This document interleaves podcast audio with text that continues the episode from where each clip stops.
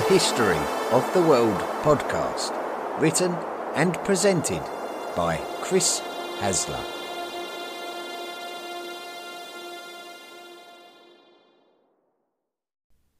Volume four, The Medieval World. Episode twenty-two, The Vikings.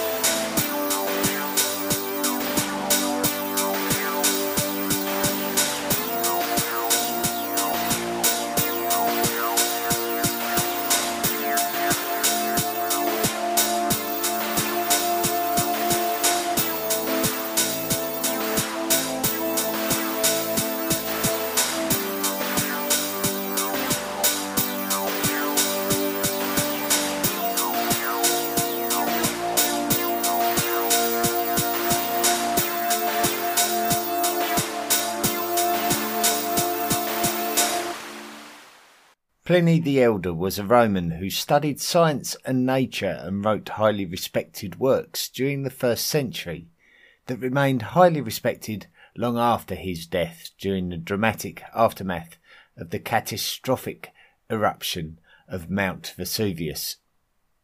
During his lifetime, he wrote what could be described as the first known encyclopedia when he wrote the book called Naturalis Historia. It is in this book that we find a reference to the remote island called Scandinavia.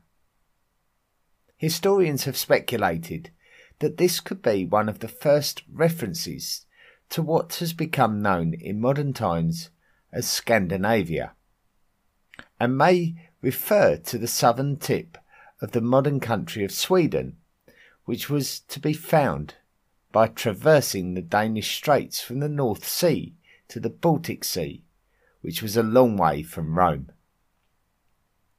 Scandinavia can be described as a huge peninsula in northern Europe, but it more commonly refers to a region of Europe that contains the countries of Norway and Sweden, as well as Denmark, which itself straddles the waterway between mainland Europe and the Scandinavian Peninsula. This is the home of the Vikings, who are romanticised for their fearsome raids on medieval Europe, crossing great expanses of water and showing absolutely no mercy in their quests for booty. There are some obvious questions to ask about this though. Firstly, what was the origin of the Vikings, and what happened to create such a bloodthirsty bunch of marauders? Secondly, is this a fair reflection of Viking culture, or is there more depth that we may not appreciate? To understand Viking culture is to understand Scandinavian geography and how it differed from the rest of Europe. After the late glacial maximum, it was possible to travel from the lands of southern Sweden to the lands of western Ireland in somewhat of a straight line without crossing water. Although the ice sheets prevented these lands from becoming habitable until around ten thousand years ago, after Europe began to assume its present form with the rising of sea levels. It wasn't really necessary for too many people to bother travelling that far north until it was necessary, so we find evidence of agriculture this far north in Europe from around five thousand years ago. The peoples of southern Scandinavia from this time period are described as pottery-using hunter-gatherers who turned to animal husbandry and crop agriculture. It may have been shortly after this period that we see the migration of peoples into southern Scandinavia who could have been the first Indo-European language speakers, and thus the ancestors of Germanic language speakers and cultures. These people were able to import tin from the south, and so they entered a Nordic Bronze Age. However, it is suggested that the increasing competition between Celtic tribes made tin harder to come by due to the breakdown in trade networks and so the Scandinavians had to turn to the production of iron, a somewhat natural progression in multiple areas of the world. Archaeology suggests that there was a rapid progression in Norse culture during the first millennium B C E that saw an increase in the size of settlements and agricultural production. Some historians suggest that a breakdown in European trade networks due to increased warfare was responsible for pressurising Norse societies to come up with more innovative methods of agriculture that would sustain larger populations, but it was still a very basic way of life. As populations grew, the necessity for agricultural lands grew, and northward expansion was made impossible by mountainous terrain and cold climate. This meant that clans would need to compete for the best lands in order to survive, and so we can find reason behind the gravitation towards an aggressive raider mindset being essential for survival. To the north were mountains and ice, and to the south was water, and with water came opportunity. Certainly, the Danes of Scania appear to have migrated overseas to Jutland, which gives us the origins of the Danish culture, being the origins of the country of Denmark. The migration may have affected the Jutes who inhabited Jutland, and could have contributed towards Jutes making the seaward journey to Anglo-Saxon England to populate the modern English counties of Kent and Hampshire. The Danes may have been pushed out of Scania by Geats and Swedes, also tribes of Germanic origin. It is likely that the Scandinavian Germanic tribes were interacting frequently with the northwest European Germanic tribes such as the Angles, Saxons and Franks, and this suggestion is supported by both Scandinavian stories such as Beowulf, the epic poem, and from Frankish sources such as the writings of the bishop Gregory of Tours. Roman disappearance from northwest Europe, including the British Isles, had a destabilising effect on the whole area. But as new kingdoms started to emerge and become established, wealth began to return. This may have proved to be good for the Scandinavians, who would now have the opportunity to rebuild trade networks, their own attractive export being amber. However, if Scandinavia was able to reap some financial benefit from such trade, then population pressure may have become worse, and clan leaders would sometimes take their men on mobile journeys in a somewhat nomadic fashion, looking to raid settled villages and move on. The seas were fair game too, and with opportunities to raid societies across waters, the Scandinavians began to improve their shipbuilding skills. Remains of early Viking ships have been recovered from the fjords of coastal Norway, which demonstrates that the Scandinavian culture, which we have already spoken of, had spread out along the habitable coastlines, and so Scandinavian ways of life were quite spread out. The pressure on resources would have meant that Scandinavians would have needed to build boats to carry men and weapons for coastal raids. The boats would have needed to be versatile to be able to navigate their way along rugged coastlines, narrow waterways and open seas efficiently. The boats would have needed to have been large enough to be able to carry anything stolen back to the safety of the base village, if indeed the clan were in possession of a village and not on the verge of being forced into permanent mobility thanks to being displaced by somebody else. Scandinavian ways of life were becoming very hard, and only the most expert clans would survive the circumstances. Those clans who were able to build the most versatile and specialised boats would be able to prevail over their fellow clans, and the boat was the one piece of technology that would propel the Scandinavians from humble Neolithic villagers to fearsome raiders. Lindisfarne. The raid of Lindisfarne in seven ninety-three is seen as the beginning of the Viking Age that describes the wave of terrorism that hit northwest Europe. The shock of this event is magnified by the fact that this was the first time that such a Scandinavian raid occurred to a society that had a literate record of events that could be conveyed internationally. Vikings didn't just appear in seven ninety-three with an ability to conduct devastating raids. Their skills were honed over very many decades, but the raids were conducted against fellow pagan societies who did not document their day-to-day lives in the same manner as the Christian kingdoms of Anglo-Saxon England.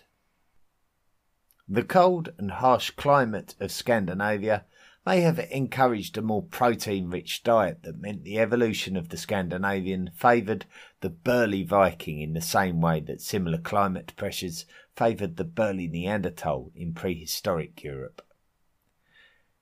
The Christian monks at remote Lindisfarne, protected by a lack of access from land attacks, would never have imagined that they could be attacked in such a manner from the open seas. Their safe monastery had no need for fortifications. The monastery was helpless. This is what makes the Viking raid on Lindisfarne such a shocking event in history. It is the fact that it was not a competition. The pagan raiders had no knowledge or regard for Christian practices, and so they would not have had any regard for the sacrilegious connotation of their actions. All they were interested in was taking anything that they could lay their hands on in order to preserve their own survival, whether that be food or whether that be silver that they could use for trade. The easiest method of dealing with the people from Lindisfarne was to slaughter them. The Vikings had no need to return there, preferring to raid elsewhere next time they needed to. They may also have known that by inflicting such a wave of terror may have been a lesson to anybody in any kind of proximity that there would be no negotiations.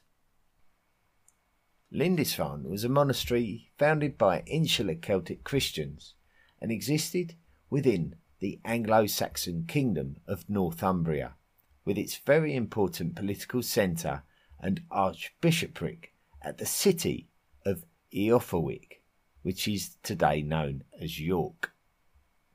Mainland Europe during the late eighth century was being dominated by the Frankish Empire, being ruled by King Charlemagne.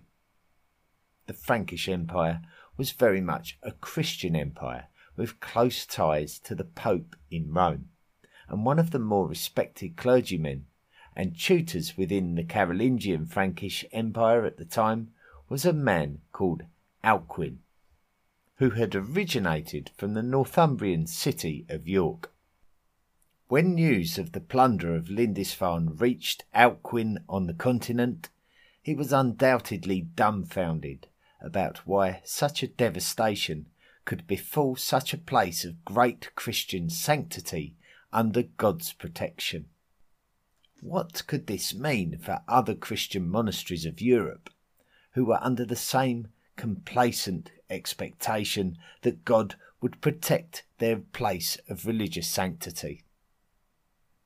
Alcuin had to conclude that Lindisfarne and Northumbria had fallen behind in its religious observance and that God was punishing them.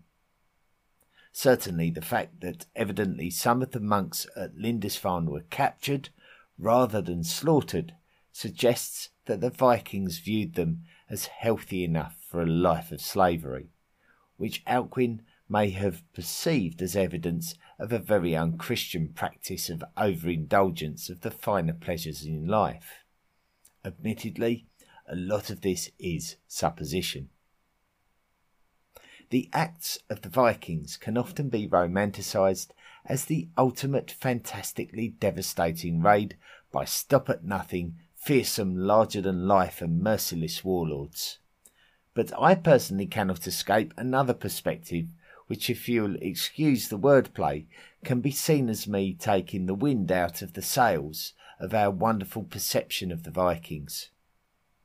I can't help but think that some of the Viking raids must have been made by desperate Scandinavian clans looking for a jackpot in order to guarantee an otherwise uncertain survival of their people. The Vikings did not work together in unison.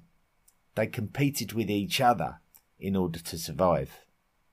If a coalition of clans could give Vikings the edge in a premeditated raid on a poor unsuspecting monastery, town or seaport, then they could share the spoils. Without the powerful influence of a Christian god that encouraged the Crusaders to take great risks for glory in later centuries, we can only assume that the Vikings must have taken great risks and gone to these great lengths purely out of necessity, and it would only be in later generations that surplus wealth gathered would have enabled individuals to become more like the notion of a medieval king ruling over a society of multiple clans. The raid at Lindisfarne was not an isolated incident of a Viking raid on British lands during the late eighth century either. Vikings had attacked Portland in the Kingdom of Wessex a few years earlier, and returned the year after Lindisfarne and attacked Jarrow in Northumbria. Lindisfarne typifies the merciless slaughter and plunder of the Vikings, which is why it has lived long in the memory. It also served to put Christendom in Western Europe on notice and forced a change in attitude as Viking activity became more frequent and more powerful. Christian towns would need to invest more in their defences.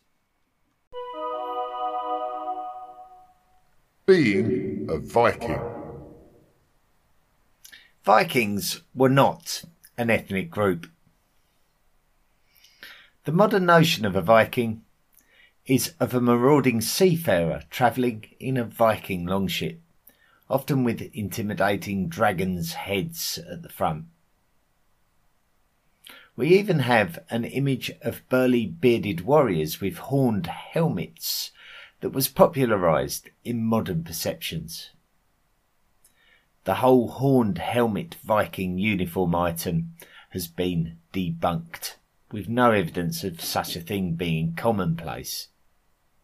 So what else has been created or exaggerated by modern romantic fiction?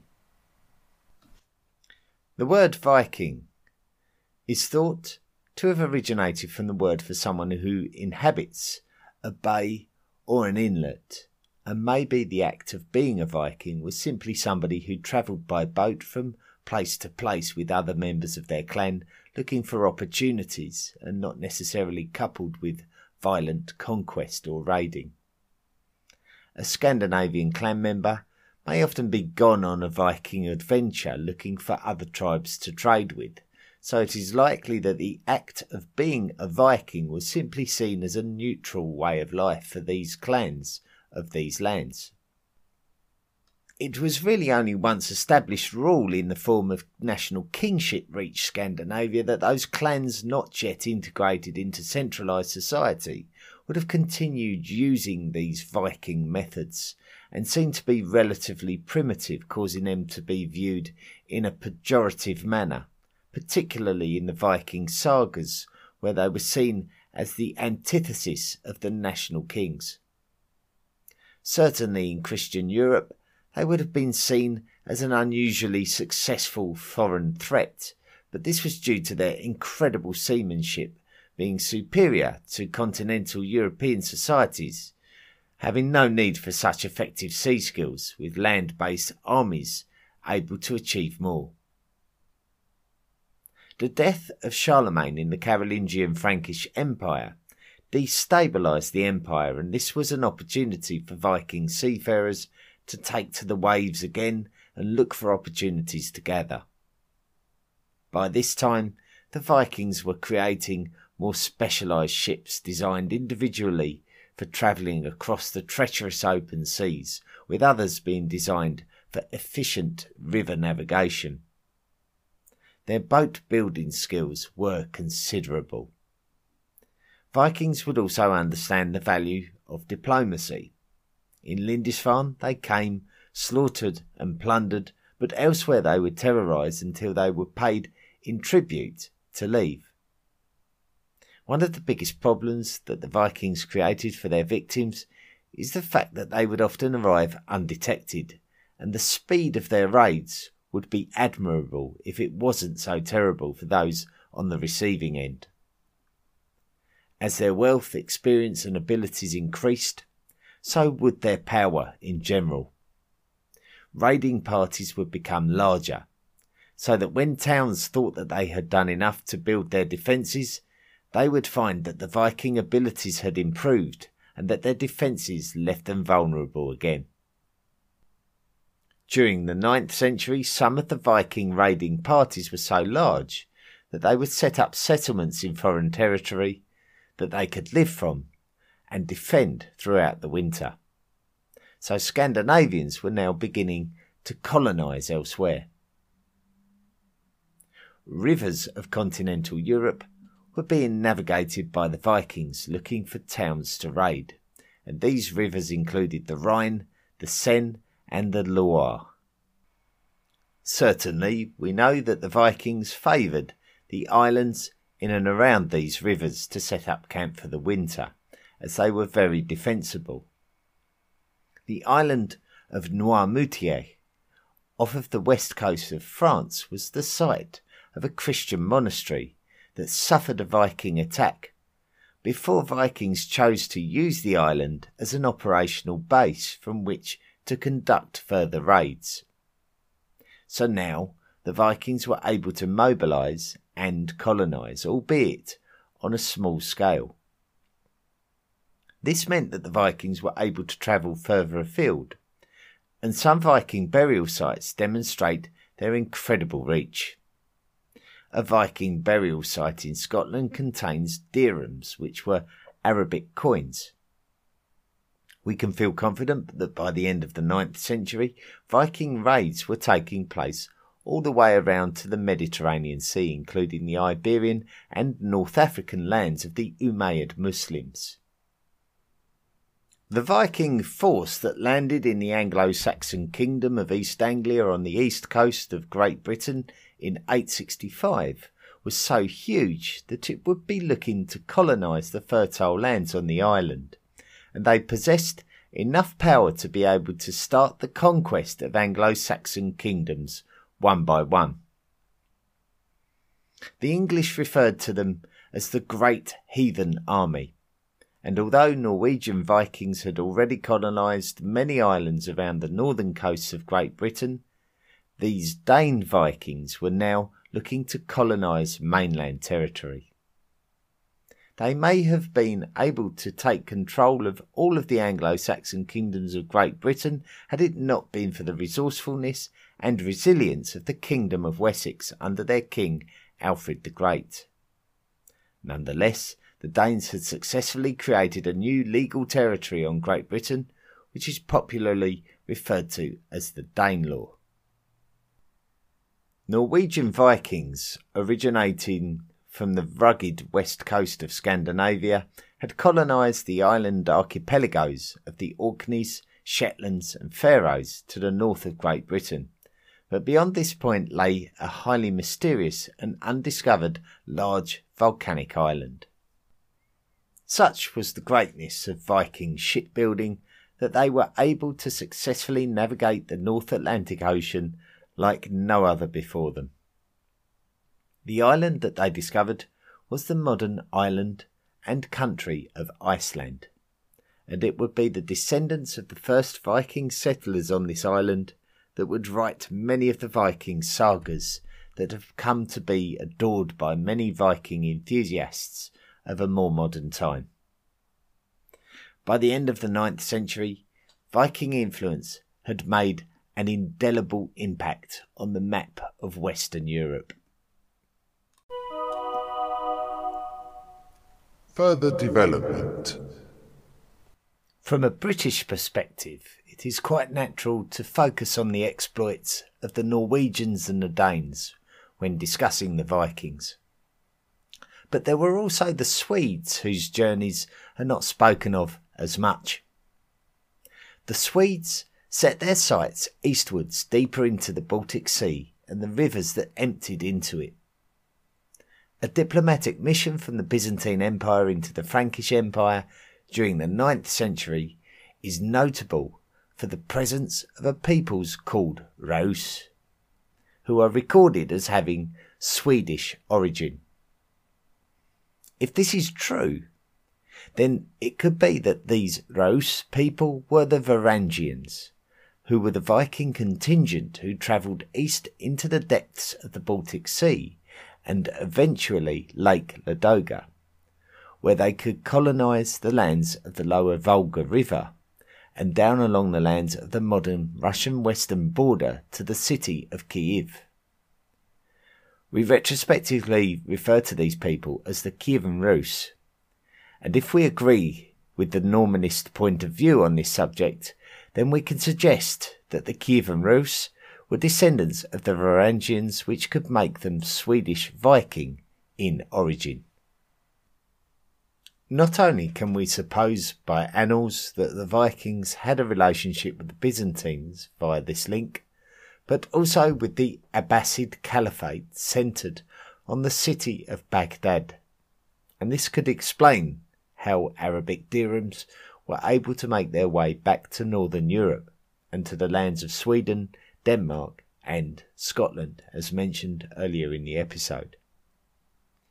The Kievan Rus developed a political relationship with the Byzantine Empire, and we understand that the Byzantine emperors from the tenth century onwards would employ elite bodyguards from the Rus, who are referred to as the Varangian Guard, directly referencing their Viking heritage. We mentioned the presence of the Varangian Guard when we spoke of the highly important Battle of Manzikert in the eleventh century between the Byzantines and the Seljuk Turks. Our knowledge of Arabic dirhams comes from the Viking burial sites, which were full of grave goods due to their Viking pagan beliefs. Burials of ships are suggested to be to escort the revered Viking warrior to the afterlife. Tribal leaders, from kings to simple chieftains, could be buried alongside ships of various sizes.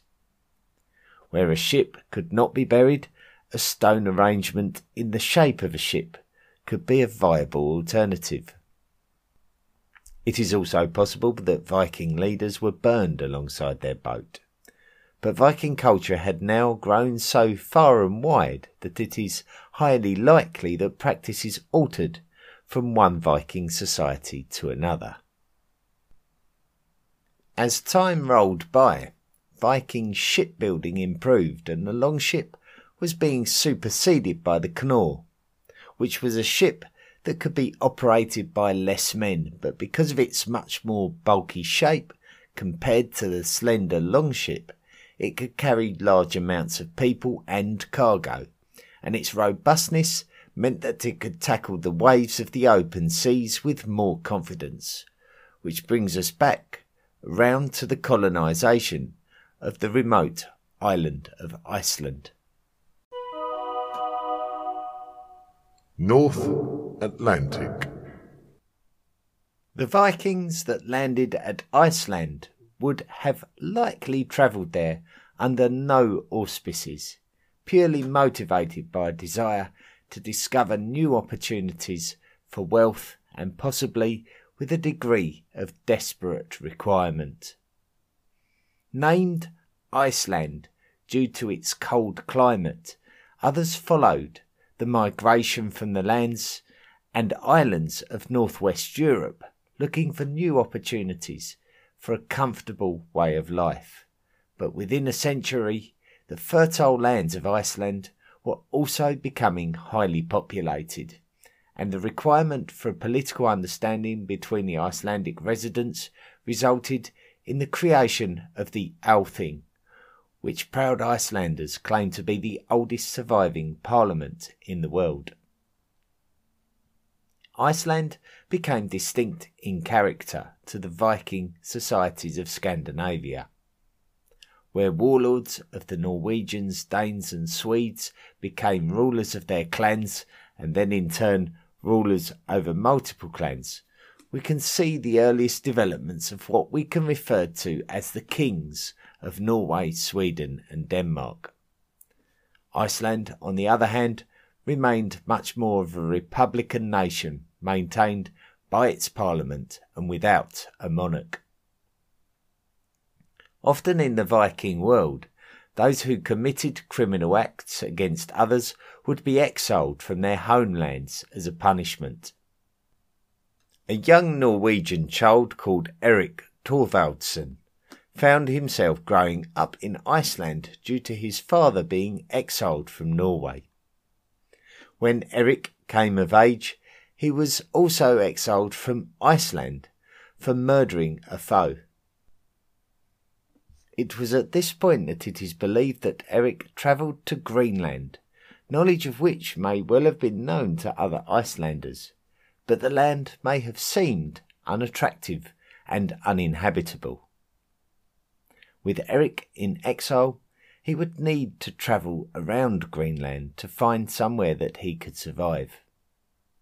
Erik, who is more popularly remembered as Erik the Red, chose to return to Iceland following the end of his exile. But to entice other Icelanders to travel back to Greenland with him to colonise the land and start a new society.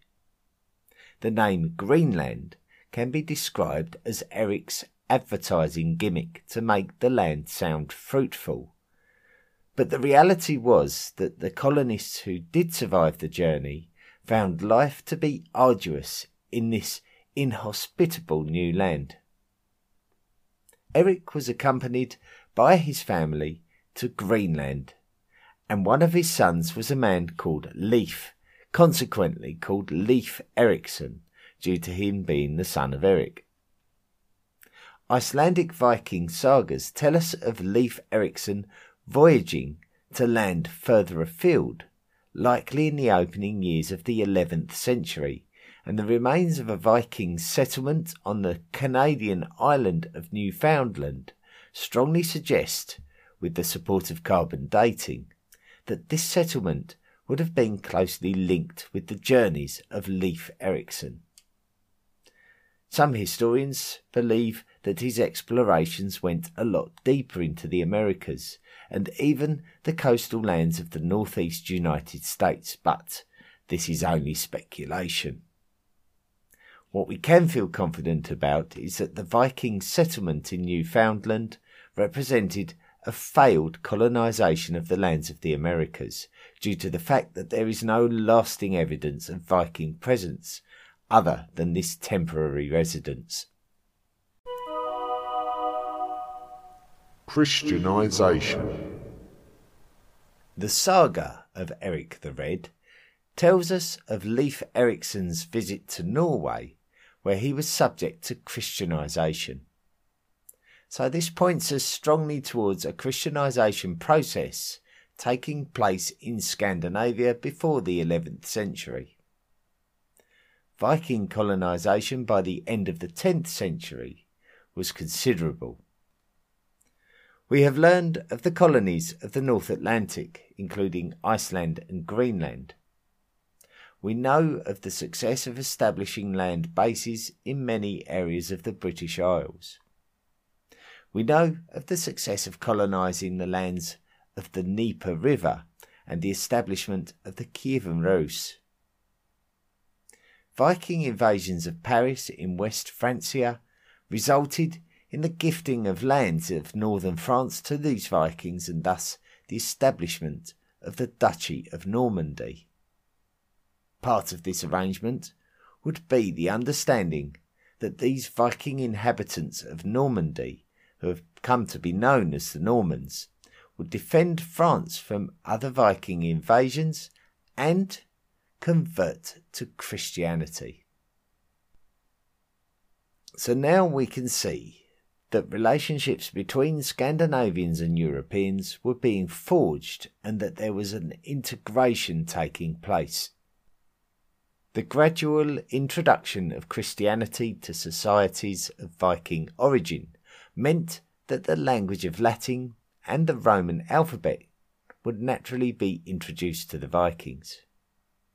By accepting Christianity, Viking leaders would be able to create more opportunity for support from European Christian nations, and with this they would be able to acquire more wealth and power over their competitors.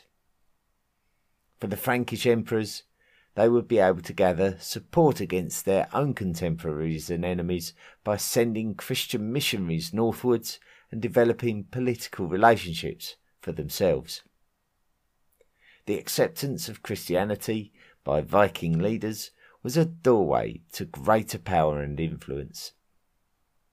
The Danish king, Harald Klak, accepted baptism to gain the support of Louis the Pious, the Frankish emperor, as early as the first half of the ninth century, for example. A later king of Denmark called Harald Bluetooth was baptised by a monk called Popo, who, according to legend, inspired Harald Bluetooth to embrace the acceptance of Jesus Christ as the one true God, after Popo carried a glowing hot piece of iron without damaging his hands in an event called the Miracle of Popo.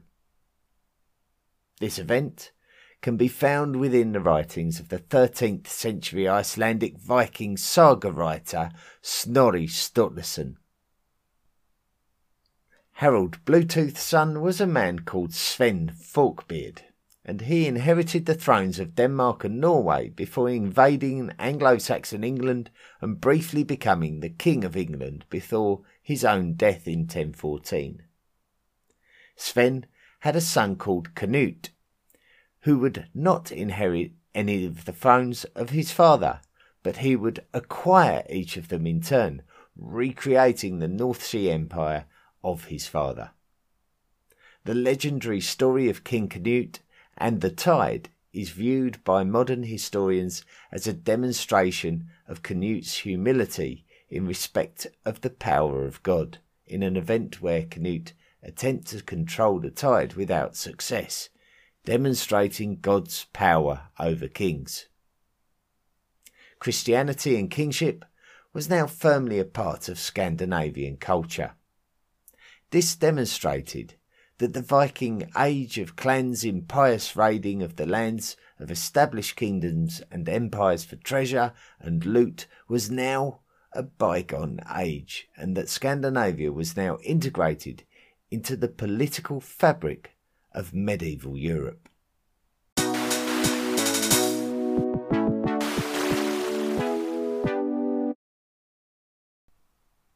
Thank you very much for listening to this week's podcast episode about the Vikings. An absolute pleasure to write about this fascinating society that really does inspire great imagination from so many, and uh, not least of all for the fact that the Viking sagas has immortalised their, uh, their mysteriousness, and um, really was a great episode, and it and it opens up so many new avenues that we can travel down now, including the uh, Kievan Rus, uh, the the the Viking relationship with the Anglo-Saxons and the Normans um, is something that we have to explore as well. So it really does open up a new theatre of uh, episodes.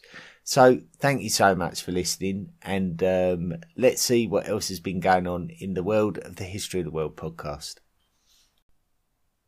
The Ancient World Cup. So here we are in the knockout rounds of the Ancient World Cup. Last week we had our first match, uh, which was between the Macedonians and the Gauls. The Macedonians defeated the Gauls and advanced to the last sixteen. This week, uh, we had the Hephthalites versus the Scythians. So let's find out the result.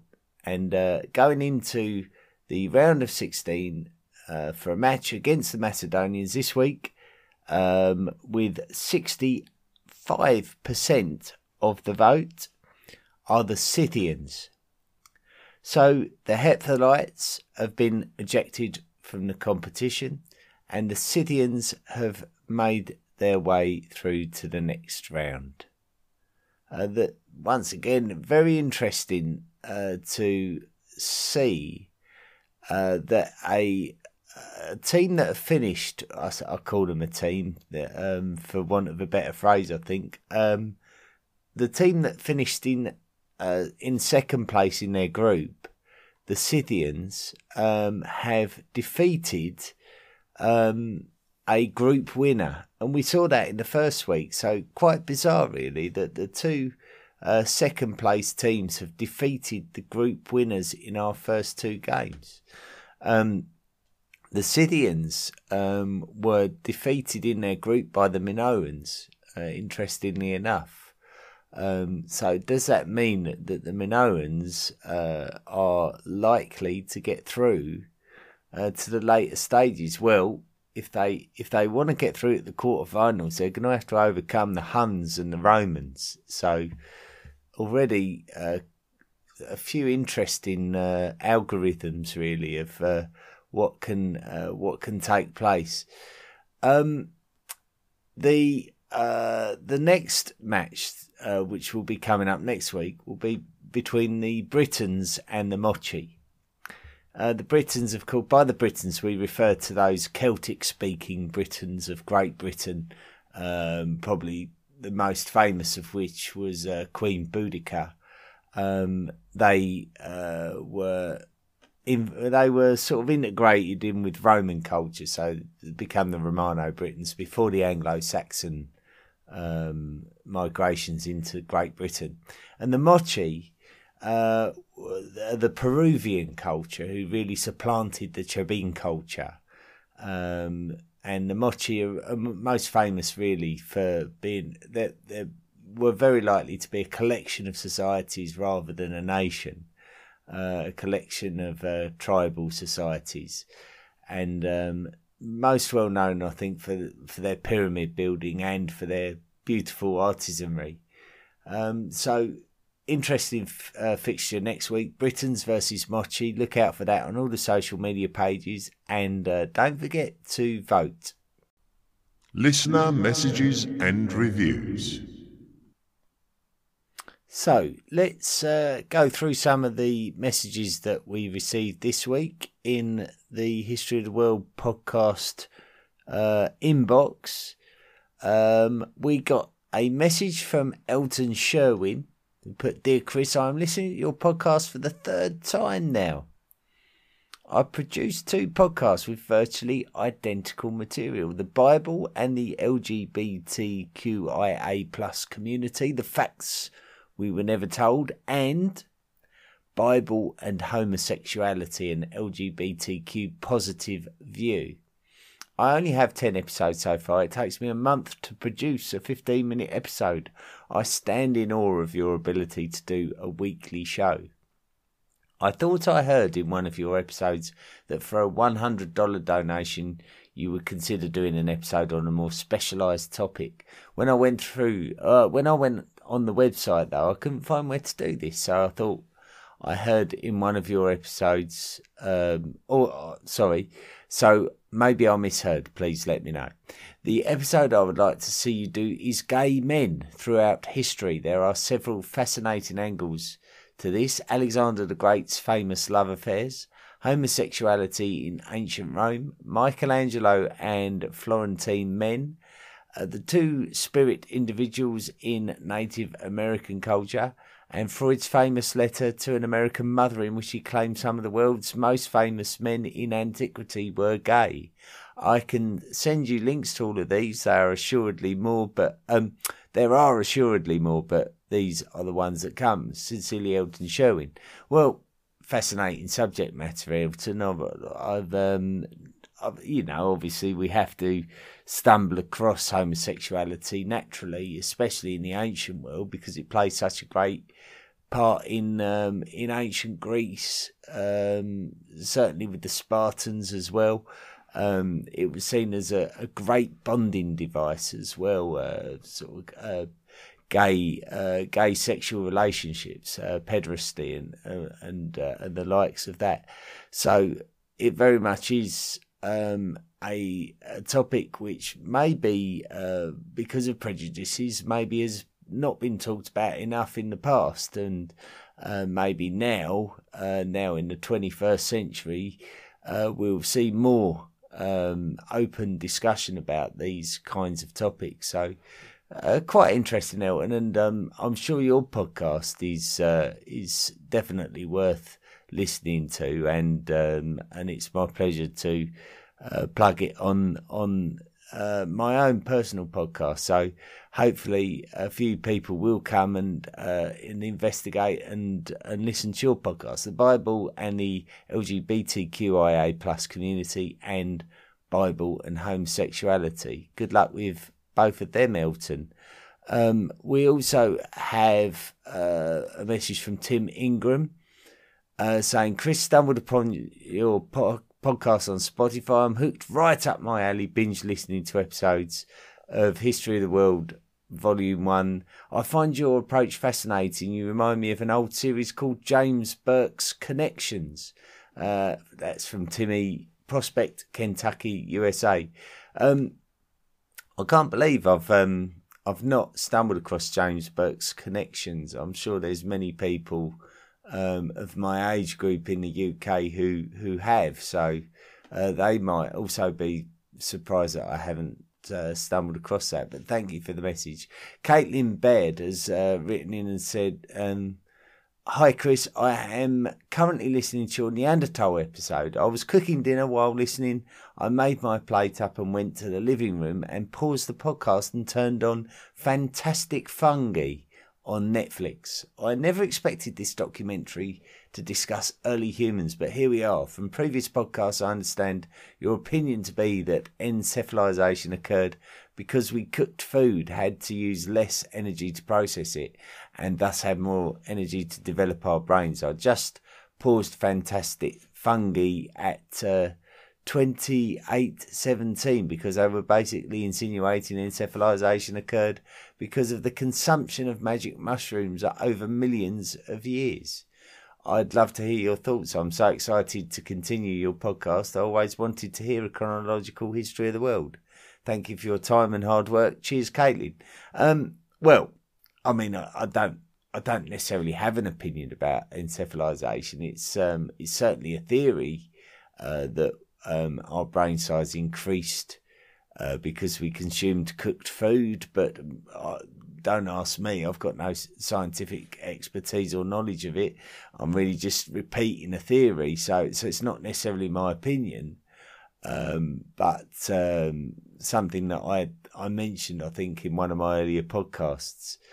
Um, having said that, um, I don't really know about um, Fantastic Fungi. I don't don't really know about magic mushrooms being the reason behind encephalization. I wonder why other animals haven't experienced the same thing, or, or maybe they have, and, and I don't know about it. So, yeah, in answer to your question, I, I really don't know. Um, but maybe um, maybe a listener out there knows a bit more about magic mushrooms and their uh, their effects on uh, our intelligence. Um, I know many of you would probably ins- insinuate that it would have a negative effect on our intelligence, but, but uh, I'll leave that up to you. Uh, anyway, thank you, Caitlin. Thank you very much for the message. Uh, going back, um, yeah, if you do want to commission a podcast episode on the subject of your choice, you can. Uh, you just need to make the relevant donation to the podcast, and uh, anyone can make donations to the podcast uh, for whatever reason they like. If you even just want to support the podcast, you can.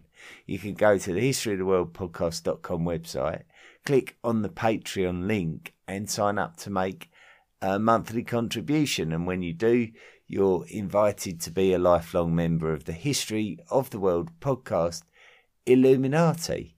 And um, new member this week uh, to uh, welcome in is Taylor Matson. So thank you very much, Taylor, and welcome into the History of the World podcast Illuminati, that community.